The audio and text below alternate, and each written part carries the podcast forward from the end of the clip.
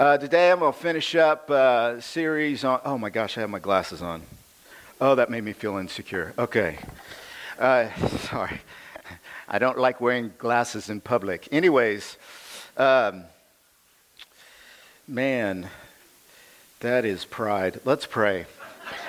Let's, Lord, Lord, Lord, humble us all as we come before your word. Uh, make it not about me or us or a church. Speak to us where we're at. And uh, Lord, may I not be remembered, may the message be remembered, the good parts. In Jesus' name, amen. We're doing a series called Let the Future Begin. And it's kind of our vision, you know, kind of, man, what does Crosspoint really look like in the future? You know, we want to make more and better disciples for Jesus Christ. What's that actually look like if we were to go five years or 10 years into the future? I would say the first thing is it looks like a diverse, growing group of people celebrating Jesus Christ, the single truth.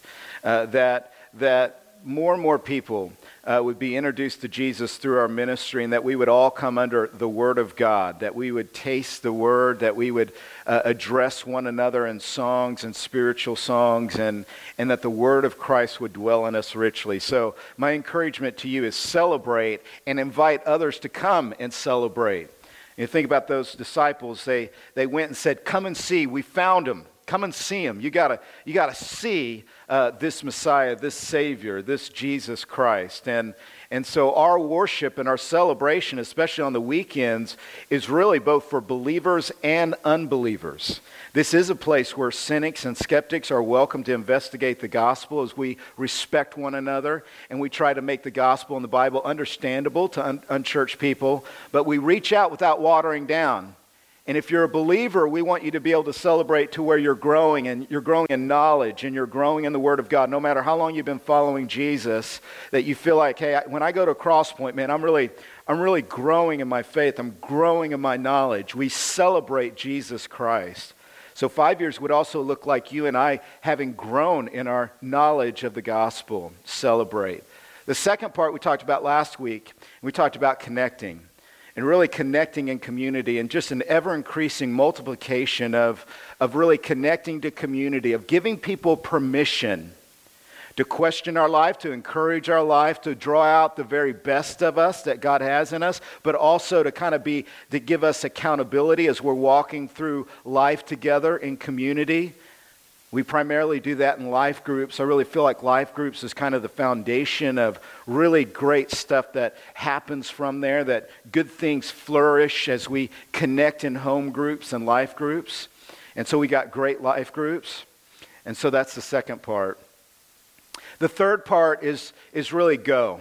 And that's what we're talking about today. Go and make disciples. Once you celebrate, once you connect, there is something for you to do to help the church to go and make disciples. And really, kind of the, the idea is that everyone is equipped, every member is equipped to be a minister in the church.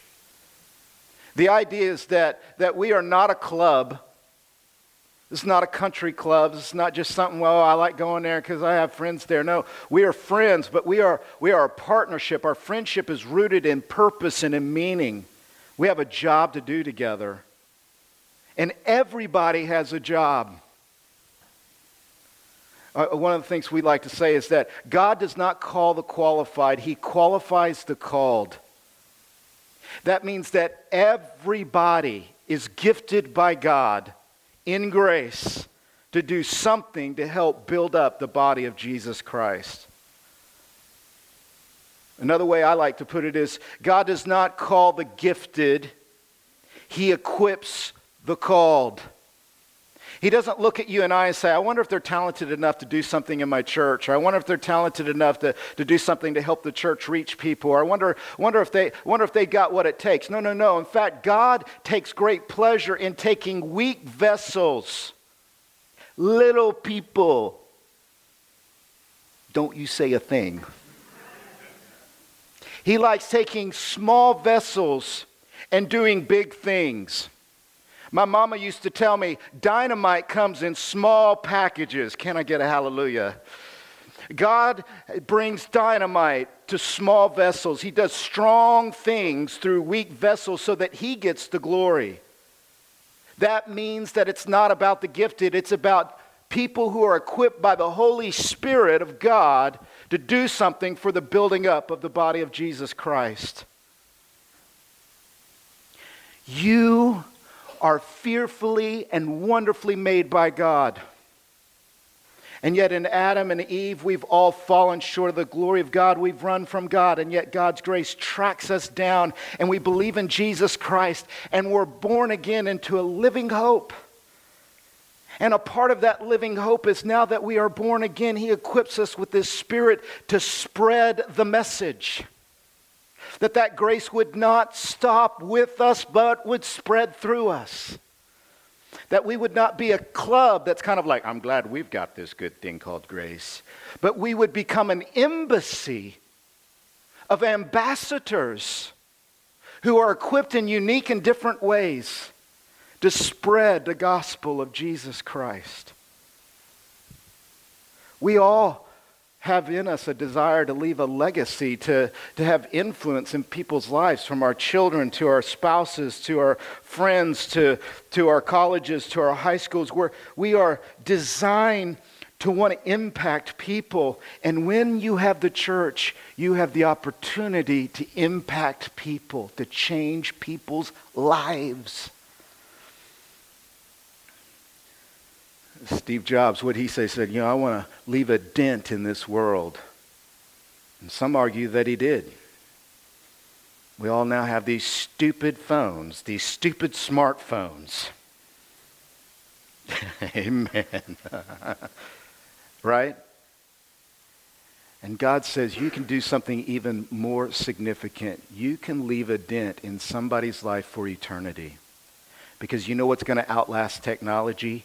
People. You know what's going to outlast cars? People. You know what's going to outlast homes? People. You've never met a mortal person, C.S. Lewis said. Everybody lasts forever. Everyone has a, an eternal life. And we get to impact people so that they begin to live for the glory of God in this world and they're ready for the coming kingdom and the renewal of all things in Jesus Christ. And every single person in the church is equipped, is gifted to do something to build up the body of Jesus Christ. And so, the purpose and my call from God today is really to come and to say to you, fan into flame the gift that God has given to you. I thought about this right before uh, I preached this morning, but I thought about a great passage. I don't have a slide, but listen to it. Uh, 2 Timothy chapter 1, verse 6, where Paul says to Timothy, For this reason I remind you to fan into flame the gift of God, which is in you through the laying on of my hands. He's saying to Timothy, man, God has equipped you, and what you got to do is you got to fan into flame. I remember growing up, and my grandparents had one of those great fireplaces. And I used to love that fireplace. And it wasn't one of those like, like cheater fireplaces, like you had to really build the fire. We put wood in there, you start to spark, you got paper, and you light it, and then, you, and then there was this big fanner thing. Y'all know what I'm talking about? Like a little accordion thing. And you, and you air it, and as, the, as it's fanned, that flame, those sparks begin to catch fire. This happened yesterday. I was, I was burning leaves yesterday. How many of y'all burned leaves yesterday? Y'all probably did that in the fall. I waited till now. But, anyways, I burned, I had a, a burn pit and I did that, and you get to, and the wind would kick up and that fire would kick up. And what you and I are called to do in Christ is you're called to fan into flame this desire to help build up the body of Christ. Fan into flame the gift that God has given to you. Fan into flame your desire to give back, to serve, to join the church, and to join the teams. The vision, the future, is that everybody has a role as we fan into flame. We celebrate Jesus in rows. We connect to each other in circles at life groups. We join the huddles of our teams as we fan into flame the gift of God. You say, well, what's going to be your accordion passage and text that you're going to fan the flame of my gift? Where are you going to go in the Bible to. Why did I do that? I don't know. I'm going to go to 1 Corinthians chapter 12. Go to 1 Corinthians chapter 12. And 1 Corinthians chapters 12 through 14 is one of the great uh, passages on spiritual gifts. In the Bible, the New Testament talks about that believers are equipped by the Holy Spirit with spiritual gifts. What's different between spiritual gifts and talents is that spiritual gifts are uniquely designed for the church, for the building up of the body of Jesus. Billy Graham said that, that, that spiritual gifts are tools to build the church. And everybody in Christ has a spiritual gift. Everyone is equipped in some way to do something to build up the body of Jesus Christ. Now, one of the things about these spiritual gifts is that spiritual gifts are sovereignly given. Everybody say sovereignly. That means the Spirit of God decides what gift you get. The second thing about spiritual gifts is they are seasonally given. Everybody say seasonally. They're seasonally given because they can change depending on where you are and what time of life you're at. And, and, and so, God sovereignly, He can change your spiritual gifts in time based on where you're at. So, for example, right now, as it stands, until you decide, I have the spiritual gift of speaking and being a loudmouth. Can I get a hallelujah? Now, one day, the church is going to look at me and says, I'm sick of hearing you talk. And they're going to say, You don't get to preach anymore right? And I'll probably be like, that's really sad, and yet it's kind of good because, you know, I'll be probably ready by that time, hopefully, to not preach anymore. But God could change my spiritual gifts in that season of my life. He could give me some new gift based on what I'm supposed to do in the church once my preaching career is done. Does that make sense?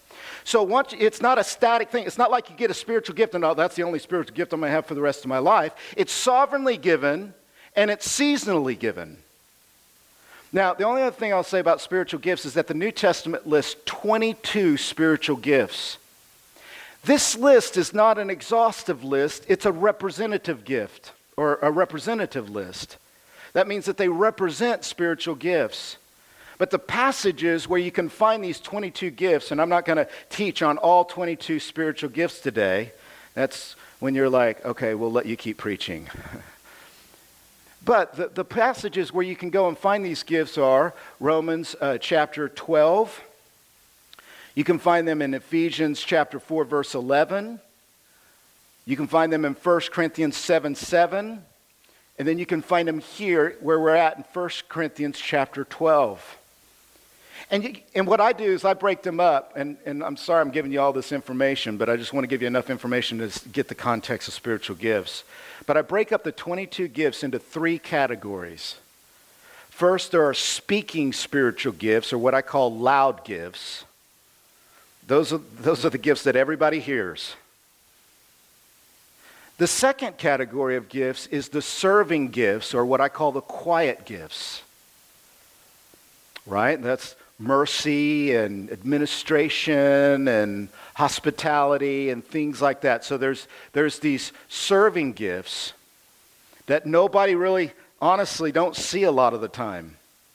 It's almost thankless, but usually when people are equipped with quiet serving gifts, they don't want to be noticed. My wife's got some strong serving gifts, and believe me, she doesn't want to be seen. She doesn't want to be heard. Guess who wants to be heard in our family? I can't wait to be heard, right?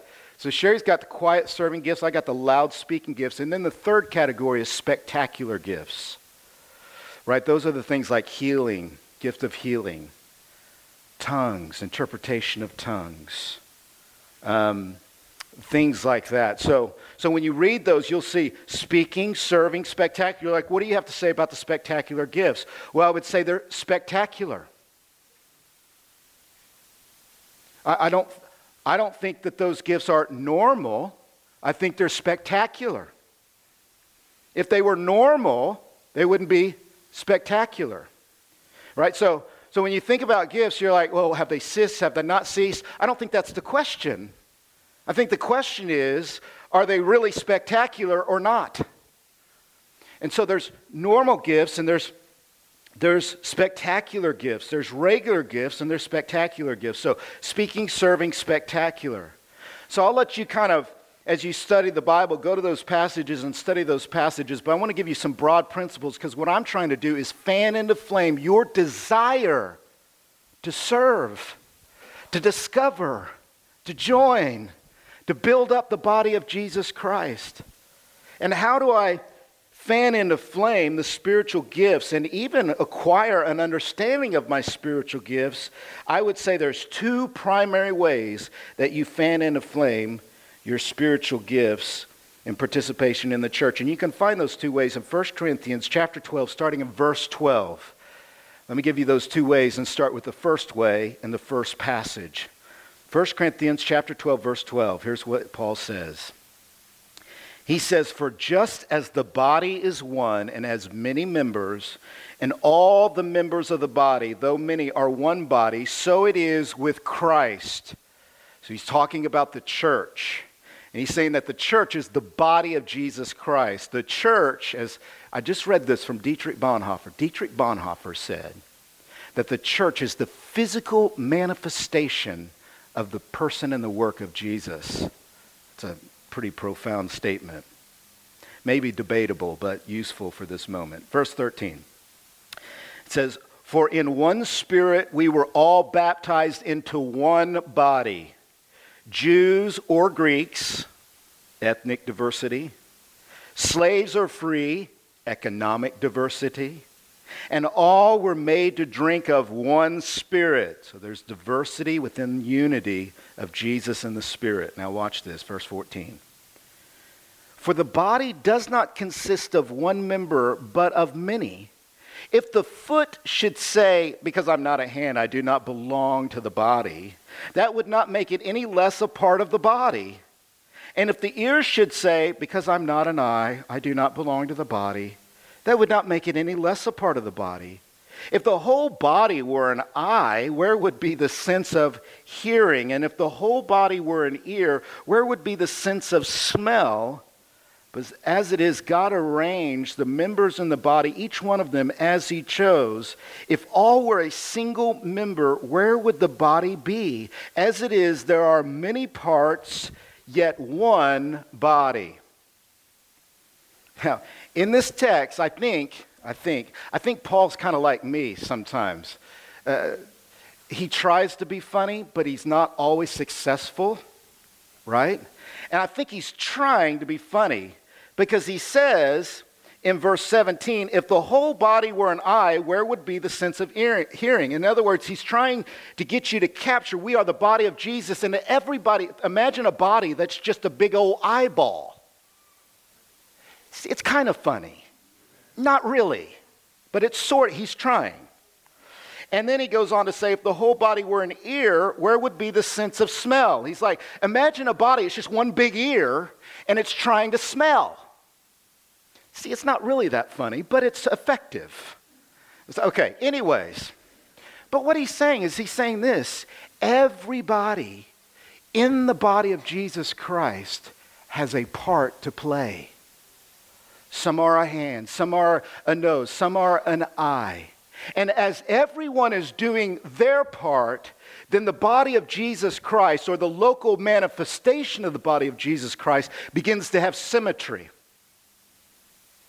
begins to have sense, begins to have smell and sight, begins to have feet that walk and hands that serve when the speaking gifts are operating and the serving gifts are operating and the spectacular gifts are operating, when everything's kind of operating together, there's symmetry and beauty in the diversity that glorifies God and that advances the gospel of Jesus Christ.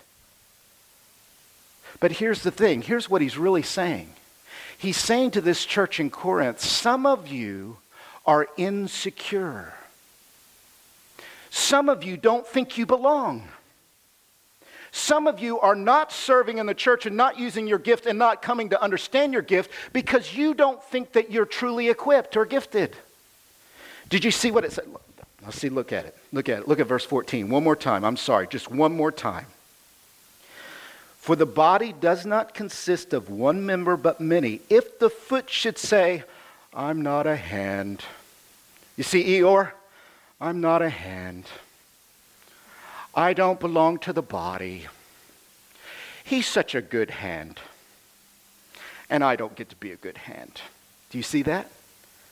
He does it again. He says in verse 16, if the ear should say, Because I'm not an eye, poor me, don't worry about me. I'm just not an eye. You see what I'm saying? Insecurity. And what was happening in this church in Corinth, now watch this, so cool. What was happening in this church in Corinth is that there were arrogant people, proud people speaking in tongues and doing the spectacular gifts, and they're preaching and prophesying and giving knowledge, and they're the preachers and the anointed ones. And they were so arrogant and so presumptuous with their gifts in their sin, they made insecure people sin in insecurity. They made insecure people say, Oh, I guess I guess since I don't have the tongues or I don't have the spectacular gifts or I don't have those, those important seen gifts, I guess, I guess I shouldn't do anything. I'm not a hand. Paul is confronting what I call the sin of insecurity. And why is insecurity a sin? I'll tell you why.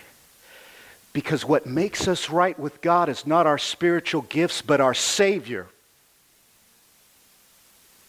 And too many people go to church and they validate their spirituality on how useful they imagine themselves to be or how appreciated they are by other people. Many people go to church to get spiritual strokes, and when they don't get those spiritual strokes, then they feel like God doesn't accept them anymore and they go, I guess I don't belong.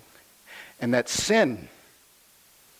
And the reason why that's sin is because he says, listen, everybody's been baptized into the body by faith in Jesus Christ. What makes you special to God is you've been baptized into the body spiritually because Jesus died and rose again. And you cannot look to your spiritual gifts to measure the heat of your spirituality. Spiritual gifts don't exist for that. The Savior exists for that. And he's saying to insecure people, man, you've got to confront your insecurity. How do you fan into flame your gifts? You confront your insecurity. You say, you know what? Now hang on. I belong to this church. And the reason why I belong to this church is because Jesus gave his life for me. I'm loved by God. I'm more loved than I thought because Jesus loved me. I am accepted by God not because of what I do in the church, not because I join a serving team, not because I use my gift, not because I preach, not because I teach or serve or administrate or do any of those things. I am acceptable to God because of faith alone. That, that's so important. You know what? That's not only important for you to hear, that's important for me to say because I would never want to pastor a church where you would think that what I'm saying is you're not spiritual until you serve on a serving team. Serving on a serving team has nothing to do with how spiritual you are. Absolutely nothing. What makes you spiritual is you've been baptized into the Holy Spirit because you believed in Jesus. Whether Jew or Greek, slave or free, rich or poor, black or white, yellow or Jesus doesn't save Martians, but you know what I'm saying. I have to look in and go, wait a minute now. I'm loved by God. I belong to the body of Jesus Christ. And serving becomes a manifestation of gratitude, not sanctification. It becomes a platform to express my acceptance. I can't wait to serve, not because I'm trying to feel spiritual, but because I want this grace that I've received to flow through me.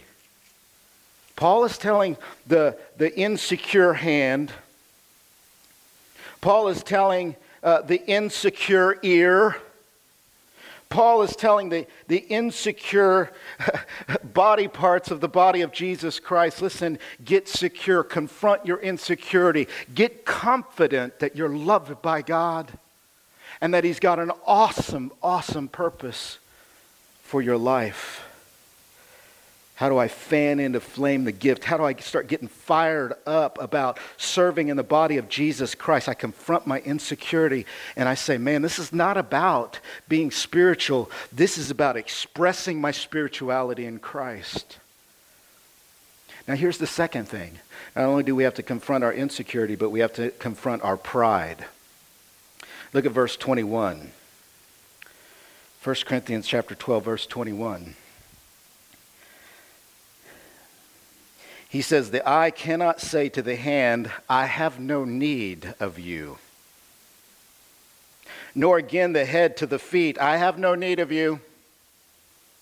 On the contrary, the parts of the body that seem to be weaker are indispensable.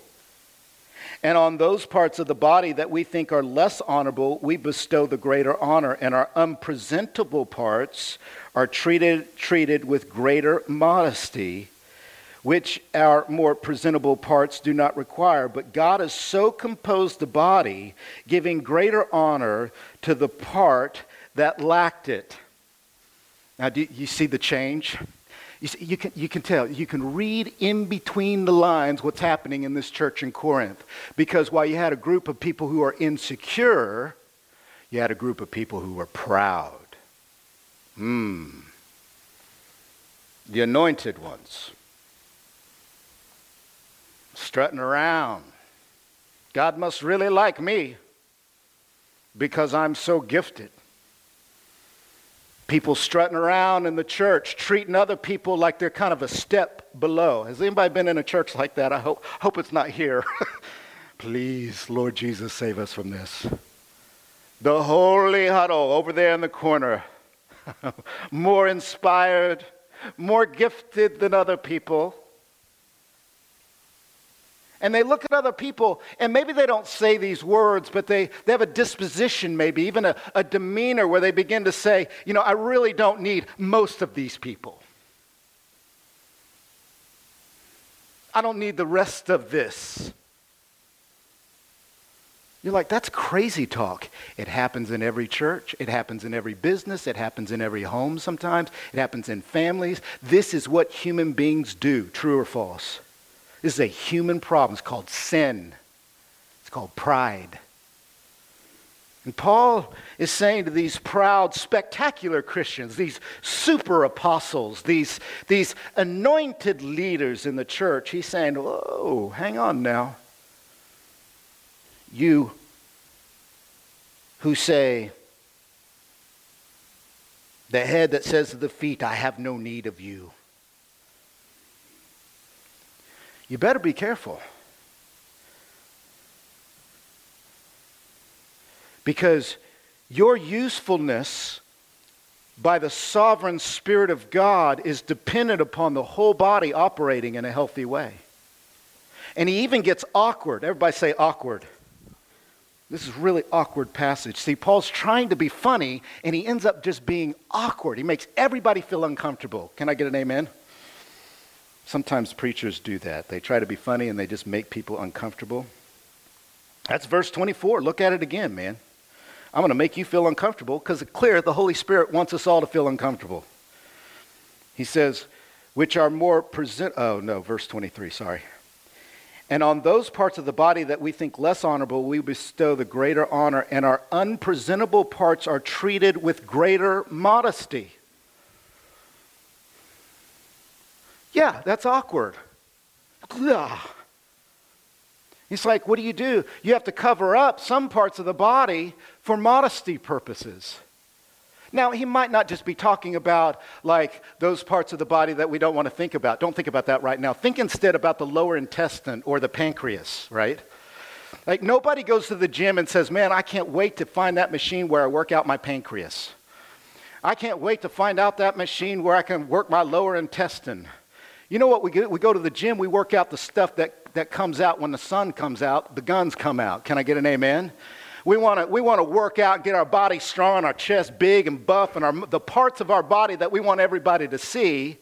right? And what Paul is saying, he's like, hey, listen, you can go get all buff you want, but if your pancreas and your lower intestine is treated with unhealth, it doesn't matter how strong you get with the guns,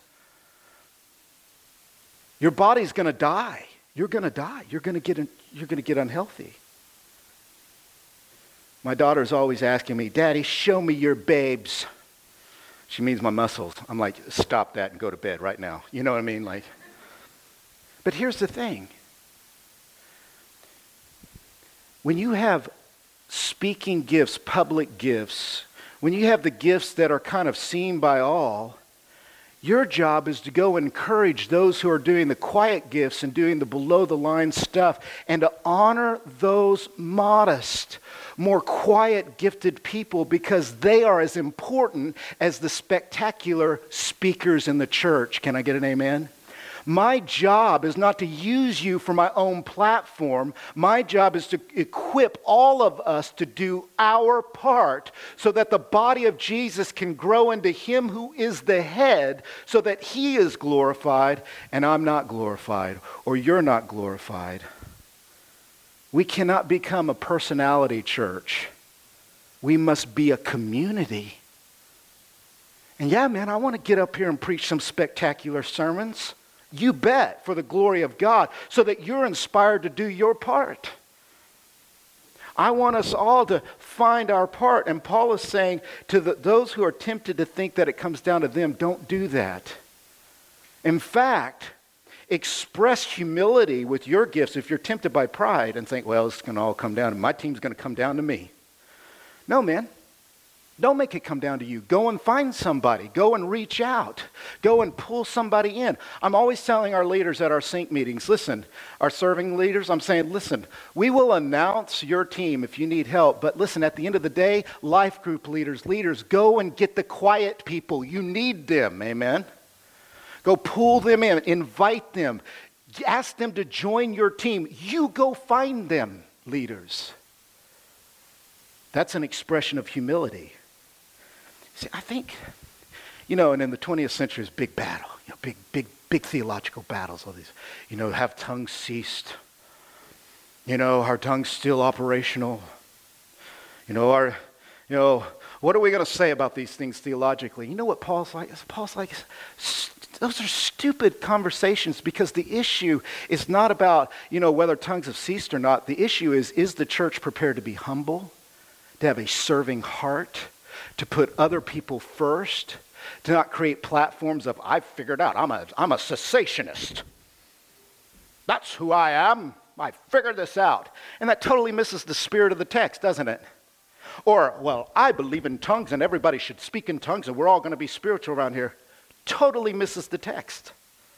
Paul is saying the secret to being able to handle gifts in a healthy way is to be humble and confident in Jesus Christ and to encourage and edify the body of Jesus Christ. Fan into flame the gifts that God has given to you by confronting your insecurity or and or confronting your pride. Now that brings us to an important question. Is there okay, I get it. I'm going to confront my insecure, the sin of insecurity, because Jesus died for me. And I'm going to confront my, my pride, because Jesus died for me. How can I begin to understand myself because I don't know what my spiritual gifts. You just talked about 22 gifts and speaking and serving and spectacular. How do I know what my spiritual gifts are? And I got to tell you, there's all kinds of spiritual tests out there you can take and all these things, and I, I, they're pretty good, some of them. But I really think that at the end of the day, the way that you discover who you are in Christ and how you can serve in the church is to jump in and figure it out in community. Look at verses Look at verses 24 through 26. No, verse 25 and 26. I'm getting these verses wrong today. 1 Corinthians 12, 25 and 26. And then I'll be done. He says, That there may be no division in the body, but that the members may have the same care for one another. Now, watch this. If one member suffers, all suffer together. And if one member is honored, all rejoice together. Man, that, that, little, that little thing right there in verse 26, that is like, talk about dynamite in small packages. That's dynamite in a small verse. Because what Paul is saying is the way you discover who you are in Christ is you get connected to a community and you begin to feel its pain. Everybody say pain. And you begin to feel its joys. You begin to weep. You laugh. You do life together. You connect. And what begins to happen is you begin to understand through crying and laughing, through suffering with the community, through rejoicing with the community. What begins to happen is you begin to understand who you are, who you really are. Not the fake stuff, not the stuff that, that we post all the time, not the imaginary self, but I'm talking about the real identity.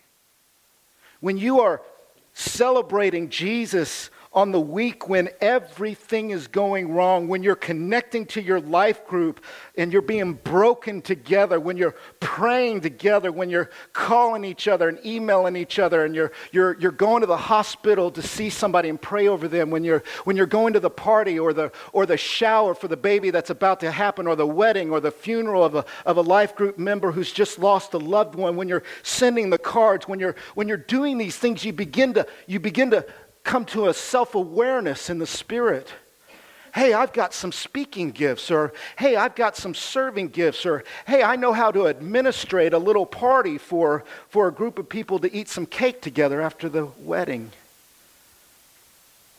Paul is saying the way you learn your part in the body is you feel the whole body. What happens when you hit your toe? You stub your toe, you drop the hammer, it hits you right in that perfect spot on your toe. Is it your toe that feels the pain or your whole stinking body? Your whole body, ow! And hopefully you don't cuss because you're Christian. You know what I mean?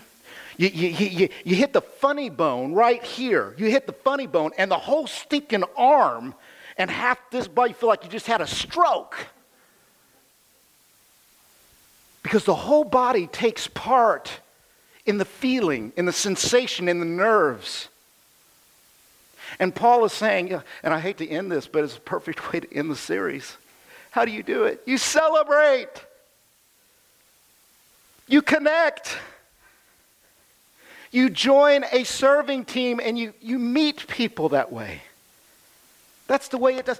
And what happens to, to the church, and I've pastored this way, so I, I understand. I, I, really get it. But, but we say, you know, well, you know, how do I serve in the church? Well, find your passion, and then, and then hopefully you won't have to serve on your team any more than once a month, maybe once every eight weeks.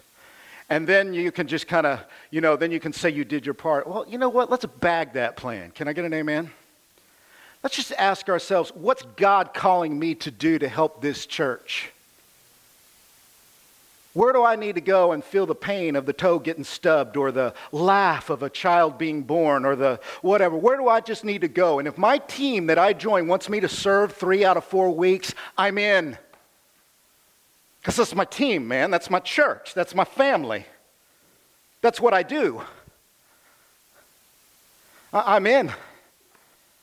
I want to feel this church. I want to know this church. I want to I want to engage this church. This is this is the one thing in my life that's not a consumer activity or recreational activity. This is the one thing in my life that I actually get to experience life with people as imperfect as it is. Fan into flame your gift. Don't be insecure. You belong here just as much as anybody else.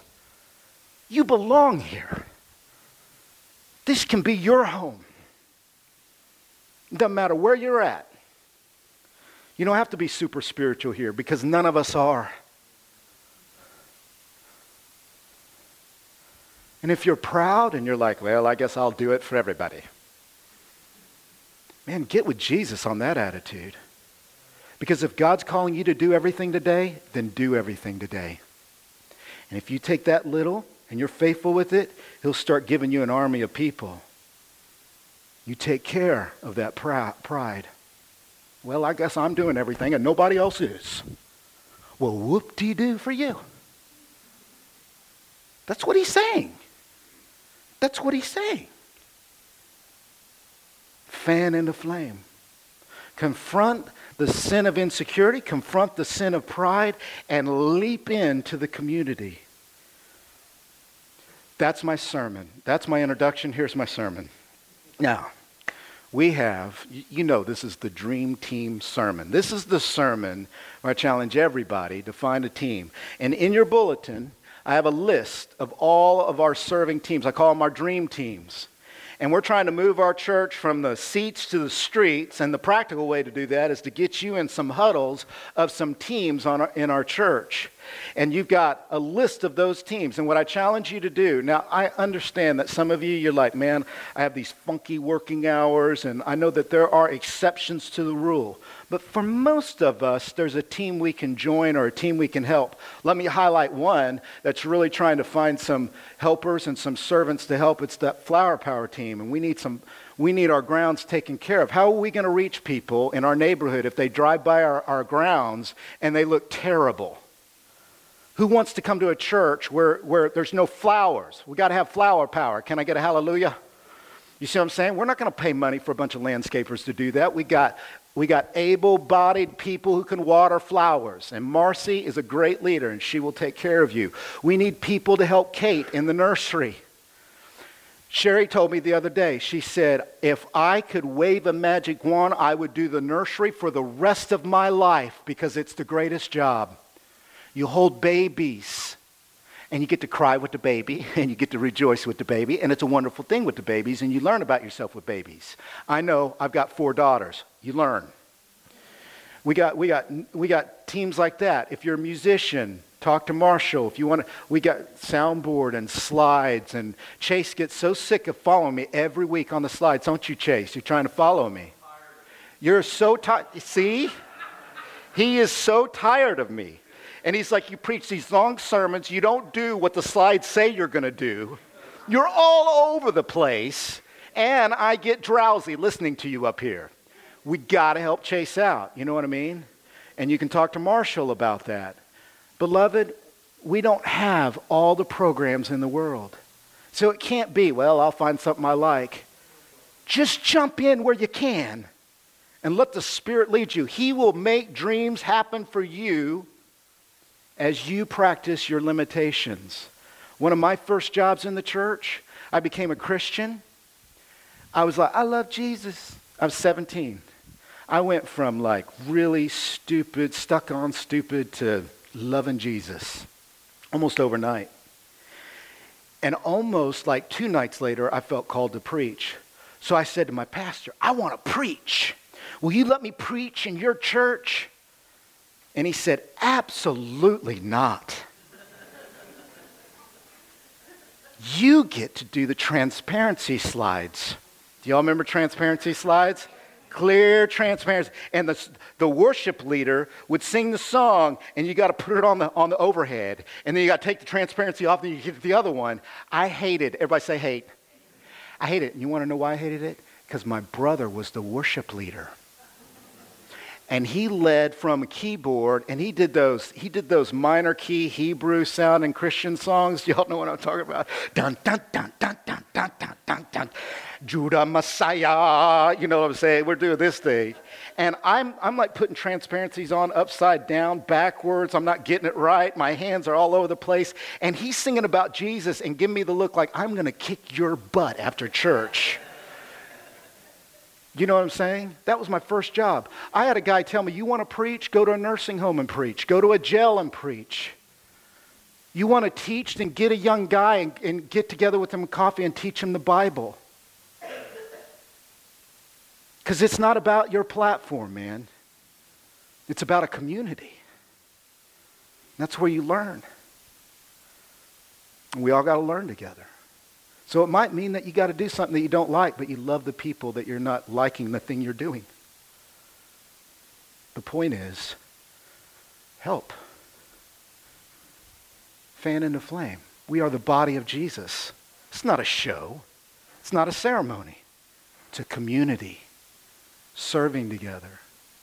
Some of you might be called to open up your home for a life group or lead a life group or who knows what. But jump in, leap in, and learn. Fan into flame the gift that God has given to you. Let's pray. Thank you, God, for our church and all that you've given to us, especially in Christ and